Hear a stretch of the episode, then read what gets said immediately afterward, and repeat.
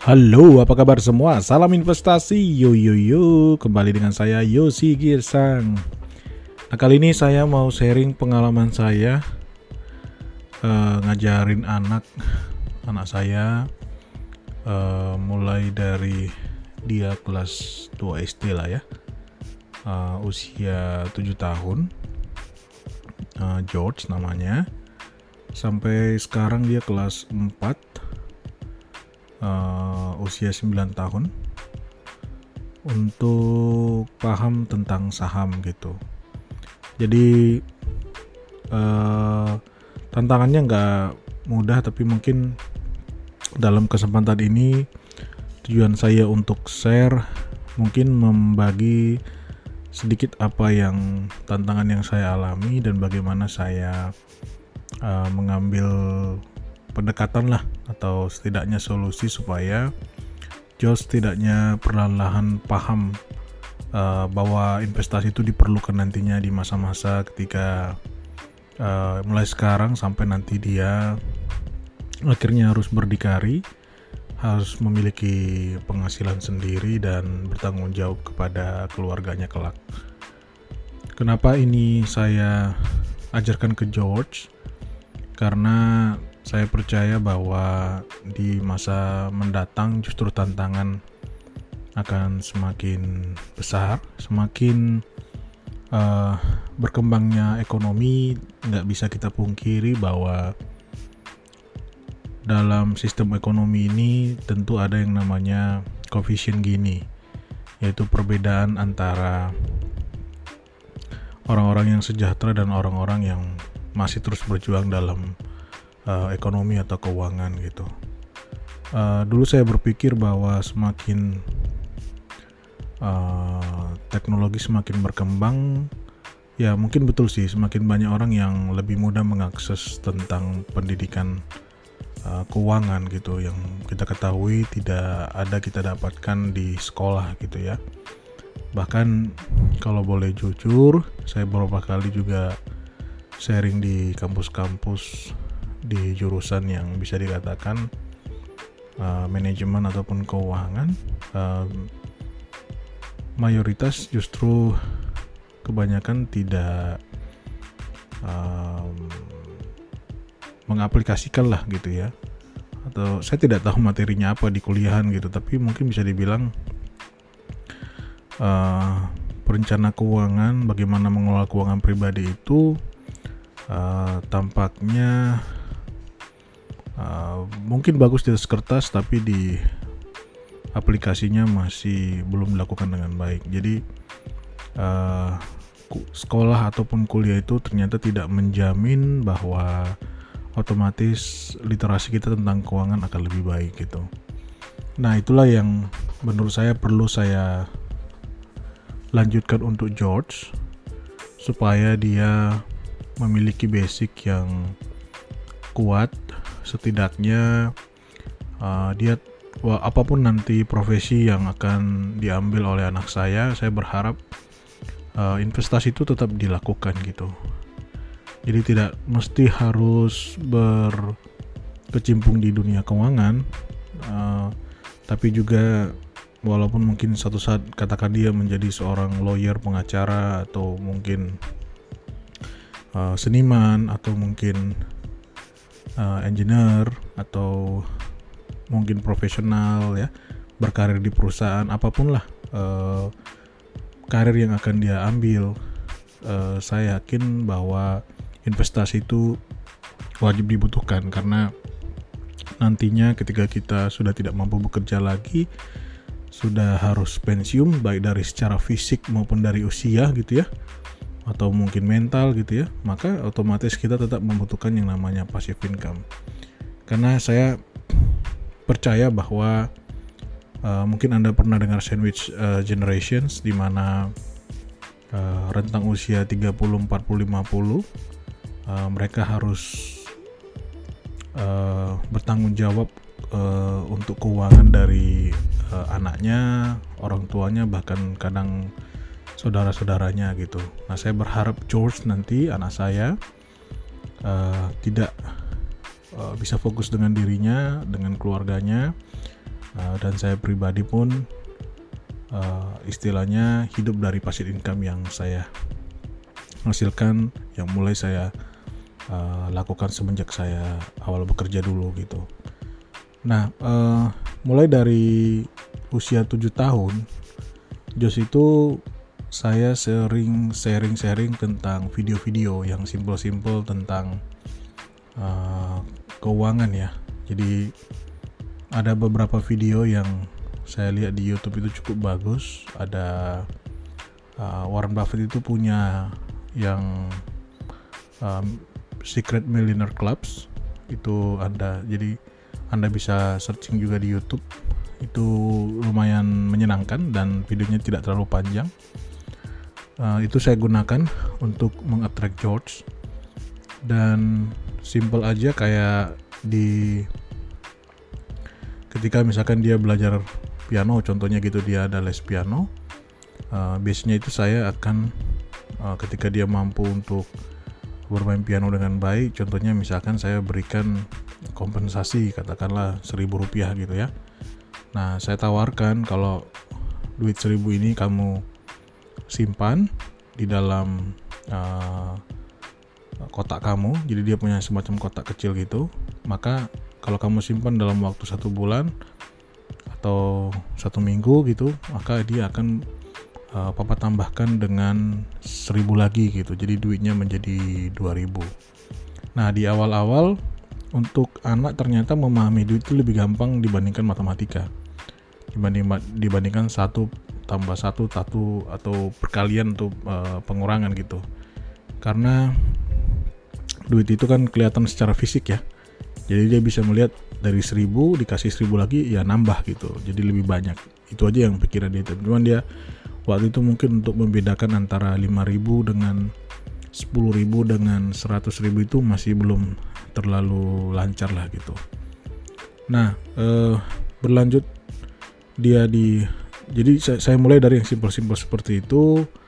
Kemudian saya cerita tentang orang-orang yang istilahnya dengan dia memiliki aset yang lumayan maka dia bisa melakukan banyak hal. Contohnya dia senang film uh, Avengers. Jadi dia senang Iron Man. Dia juga senang film Batman gitu ya. Dan mereka kan uh, tipikal uh, karakter dari uh, heroes yang uh, memiliki akses ke teknologi karena mereka punya company, punya perusahaan gitu. Nah itu saya pancing George supaya uh, dia paham bahwa ya seorang Tony Stark bisa membuat uh, sesuka hatinya sebanyak apa pun robot yang dia mau, ya itu karena dia punya uang gitu. Dia punya perusahaan yang menopang uh, bisnis yang menopang sehingga dia bisa melakukan riset, dia bisa menyalurkan hobinya untuk membuat robot, membuat peralatan-peralatan canggih yang dia sukai gitu. Nah itu saya saya kasih gambaran ke George gitu. Jadi di salah satu film Avengers saya masih ingat kan dia punya tower Tony Stark yang besar sekali, yang tinggi sekali, yang dulu pernah di sana terjadi uh, pertarungan ya dengan Loki, Thor, kemudian ada uh, satu pintu terbuka di luar angkasa gitu ya. Nah itu saya tunjukin ke George bahwa uh, gedung sebesar itu kalau kamu mau punya gedung sebesar itu otomatis kamu harus uh, punya bisnis, kamu harus uh, berinvestasi, harus uh, memiliki jumlah uang yang tidak sedikit atau perlu dana yang besar gitu. Nah, bagaimana untuk bisa seperti itu? Ya, kamu harus mengumpulkan sedikit demi sedikit gitu. Nah, di situ saya mulai memperkenalkan investasi dengan cara yang sangat sederhana yang masuk ke logikanya dia karena dia menyukai film itu gitu. Nah, sampai pada akhirnya dia juga nonton film Spider-Man ya, Spider-Man tinggal di apartemen kecil gitu ya. Yang mungkin dari sisi keuangan dia kurang kurang uh, memadai gitu ya. Dan akhirnya dia uh, dibantu oleh Tony Stark uh, di mana Tony Stark memberikan uh, kostum yang luar biasa canggih. Nah, itu juga saya jelaskan ke Josh kenapa Tony Stark bisa melakukan itu, bisa membantu uh, si apa? Spider-Man gitu ya. Saya lupa nama ininya. Uh, Peter Parker ya, Peter Parker. Bisa bantu Peter Parker ya karena Tony Stark memiliki bisnis tadi gitu Stark Industry itu kan gitu nah di situ dia mulai berpikir gitu. Terus kemudian dia senang lihat mobil Tesla ya uh, Elon Musk gitu. Nah di beberapa video saya tunjukin ya walaupun itu memang keuntungannya uh, George dari sisi bahasa dia cepat uh, belajar terutama bahasa Inggris sehingga keuntungannya ketika misalkan ada interview dengan Elon Musk gitu saya bisa tunjukin ke dia. Ada beberapa quote-quote penting yang uh, mungkin tidak semua dipahami oleh Josh tapi setidaknya itu mulai mencicil bahwa ya eh, orang-orang uh, yang punya keleluasan untuk membuat sesuatu, menciptakan sesuatu, ada kapital, ada dana yang harus menyertai gitu. Ada banyak orang pintar, ada banyak orang yang memiliki ide, tapi dia uh, tidak memiliki resources, tidak memiliki kapital, ya tidak jalan gitu. Kenapa uh, di San Francisco, di Silicon Valley itu banyak startup-startup besar tumbuh dari sana? Ya karena ada kapital di sana, karena ada fund managers, ada venture capital, ada private equity yang siap untuk invest. Di Indonesia itu tidak kurang dengan orang pintar, tapi somehow ya kapital itu juga dibutuhkan ketika seseorang pintar itu menciptakan sesuatu, maka uh, dia membutuhkan yang namanya investor untuk merealisasikan apa yang diinginkan. Nah itu dengan bahasa sederhana saya jelaskan ke George, saya berikan dia pemahaman. Ya dan saya tidak punya target dia harus paham ya, tapi ketika dia membayangkan bahwa seorang Iron Man uh, salah satu filmnya Iron Man saya masih ingat itu kan dia mengeluarkan jadi lawannya waktu itu uh, yang musuhnya yang bisa uh, regenerasi ya, yang api itu, dia akhirnya mengeluarkan banyak uh, uh, Iron Man suitnya, jadi dia otomatis dia bisa bergerak sendiri ya, artificial intelligence dan berperang gitu, ada jumlahnya ratusan gitu.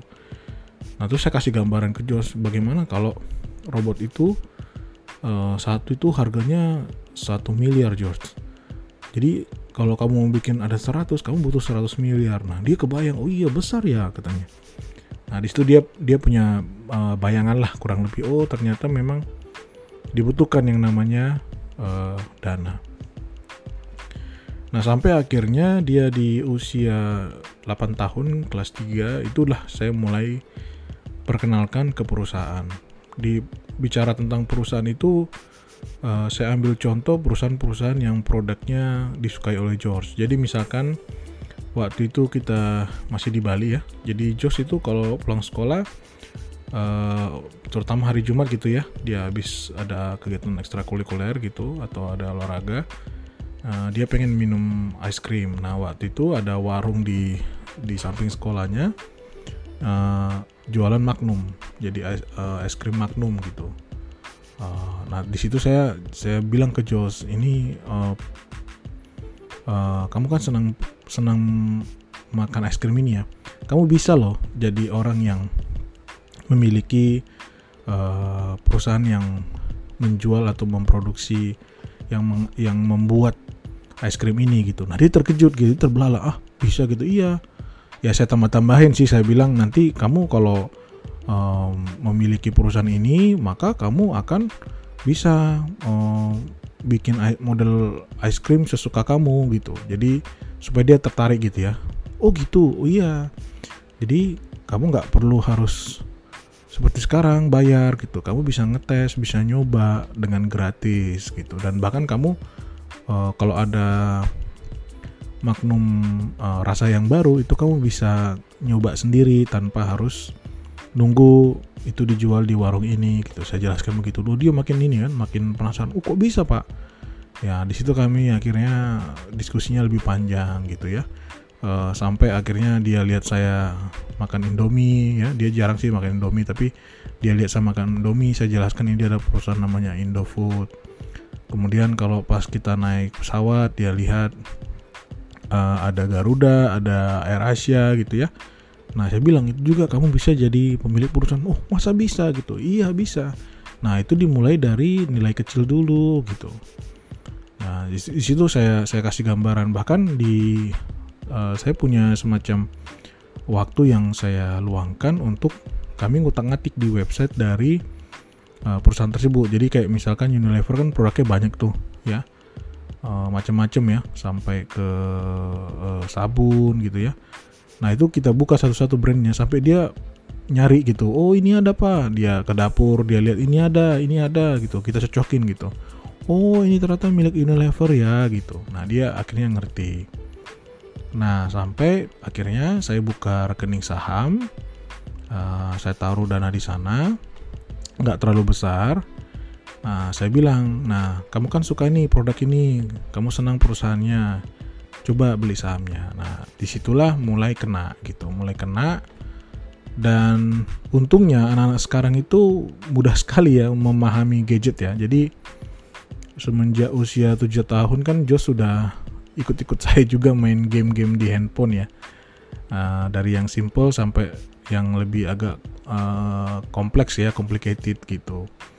Uh, jadi misalkan saya main game strategi dia sering lihat, kadang saya main Mobile Legend dia sering lihat, saya main uh, game PUBG gitu ya, yang tembak-tembak dia lihat gitu dan dia nyoba juga saya kasih nyoba gitu. Nah game itu kan lebih kompleks sebenarnya uh, button-buttonnya, feature-featuresnya dibandingkan aplikasi untuk online ya, sekuritas itu ya, uh, trading online gitu. Nah, begitu saya tunjukin begitu, nah gini cara belinya.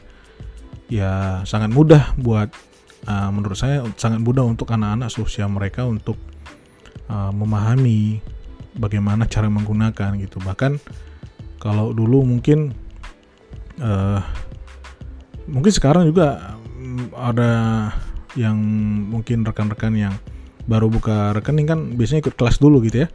Nah, kalau anak-anak seusia mereka yang sudah sangat dekat dengan gadget lah bisa dibilang itu belajar sendiri gitu. Dan featuresnya walaupun dia dalam bahasa Inggris kan buat mereka juga lebih mudah gitu. Jadi dia coba-coba gitu. Saya bilang nggak apa-apa salah. Kamu mau beli apa pun nggak apa-apa salah gitu. Jadi dia beli beberapa perusahaan tapi saya bilang maksimum 5 kamu pilih yang kamu suka nah dia belilah uh, waktu itu saham Unilever dia beli saham CPP dia beli saham Bank BRI dia beli saham Pegas juga dia beli itu karena pas dia lihat saya nulis tentang Pegas ya walaupun dia nggak tahu apa itu Pegas gitu ya. Uh, karena yang dia pahami ya mamanya perlu untuk masak dengan menggunakan gas gitu aja gitu. Terus satu lagi dia beli apa ya waktu itu? Telkom nggak salah ya gitu. Nah di situ akhirnya dia beli gitu. Uh, Telkom dia beli karena kita uh, menggunakan IndiHome lah waktu itu salah satu anak usaha dari Telkom. Tapi balik lagi ini bukan bukan apa ya bukan rekomendasi saham ya teman poin saya adalah nah begitu dia beli itu kan harga saham itu turun naik gitu. Nah ketika dia turun naik itu dia akhirnya karena di, dia akhirnya uh, uh, paham gitu bahwa jadi saya kasih contoh misalkan dia beli nih satu saham terus sudah naik tuh. Kan ada gainnya keuntungannya. Contohnya keuntungannya misalkan 100 ribu atau 50 ribu. Udah saya bilang gitu. Nah itu kan es es krim Magnum itu kan harganya sekitar 10 ribu. Jadi kalau kamu sudah untung 100 ribu ini kamu bisa loh menikmati mungkin nggak semua kamu beli 10 uh, es krim gitu. Kamu bisa menikmati dua es krim dan sisanya 8 es krim lagi tetap kamu investasikan saya bilang begitu. Uh dia makin ngerti gitu. Nah di sekolahnya itu matematikanya kan progresnya lebih ke tambah kurang kali gitu ya bagi gitu tapi persen kan belum ya Nah, justru saya melihat bahwa ketika ada kan gen itu ada dalam bentuk uh, uangnya, ada bentuk persennya ya kalau di di laporan keuangan itu ataupun di sorry di online trading itu gitu. Nah dia dia memperhatikan itu dan akhirnya dia belajar presentasi dengan sendirinya. Jadi walaupun di sekolah mungkin belum terlalu belum diajari tentang itu, tapi dia udah akhirnya mau nggak mau belajar sendiri gitu. Sampai ke mengoperasikan uh, saham-sahamnya tadi. Jadi uh, akhirnya saya pun di dia usia 8 ke 9 mulai buka laporan keuangan.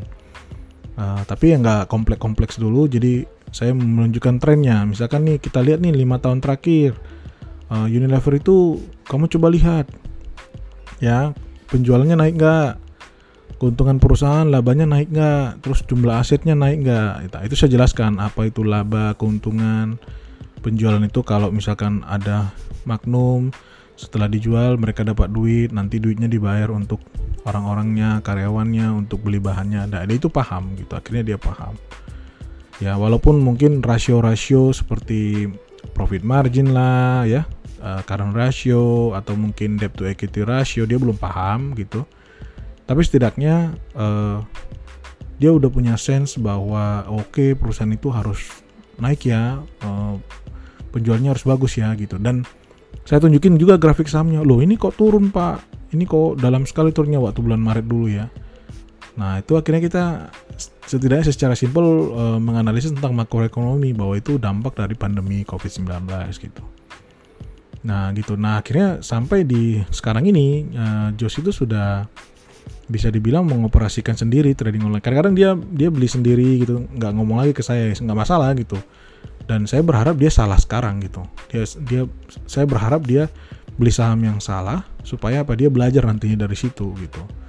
Jadi saya nggak berharap dia invest sekarang untuk keuntungan yang akan dia nikmati dalam 3-5 tahun ke depan tapi lebih kepada dia supaya mencoba dan salah dan dia akhirnya uh, mulai mencari tahu loh kenapa ya aku beli saham ini justru turunnya sangat dalam gitu. Kenapa ya aku beli perusahaan ini kok malah untungnya naik? Nah di situ nanti karena keingintahuan itu karena pertanyaan-pertanyaan itulah itu akan men-trigger uh, anak kita uh, mencari tahu gitu. Nah di situ akan masuk yang namanya memahami bisnis uh, kinerja laporan keuangan dan bahkan rencana-rencana yang akan dilakukan oleh perusahaan ke depannya nah itu sih mindset yang so far uh, so far saya uh, dan istri saya bentuk untuk anak kami. Uh, mungkin ini tidak ideal.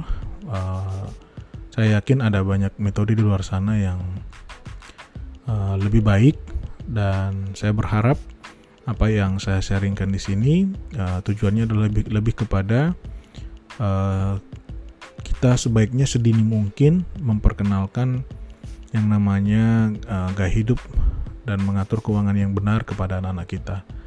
Kadang-kadang saya jujur uh, kalau melihat Instagram, melihat media sosial gitu anak-anak muda yang mungkin sebenarnya dari sisi penghasilan pun masih belum kuat benar gitu ya. Yang mungkin belum punya tabungan atau aset produktif yang cukup tapi uh, sudah sangat terbawa gaya hidup yang menurut saya berlebihan gitu dalam artian Eh, bagaimana mungkin seorang anak SMA gitu ya diberikan kesempatan untuk pegang gadget yang cukup mahal gitu ya, harga sampai 20 juta. Kemudian sepatu, kemudian uh, ada outfit ya katanya, berapa harga outfit lu yang seorang anak SMA gitu. Ya mungkin kalau dia udah langsung menjadi punya company sendiri sendiri eh, CEO CEO di company sendiri sih nggak apa-apa ya. Tapi kalau dari pandangan saya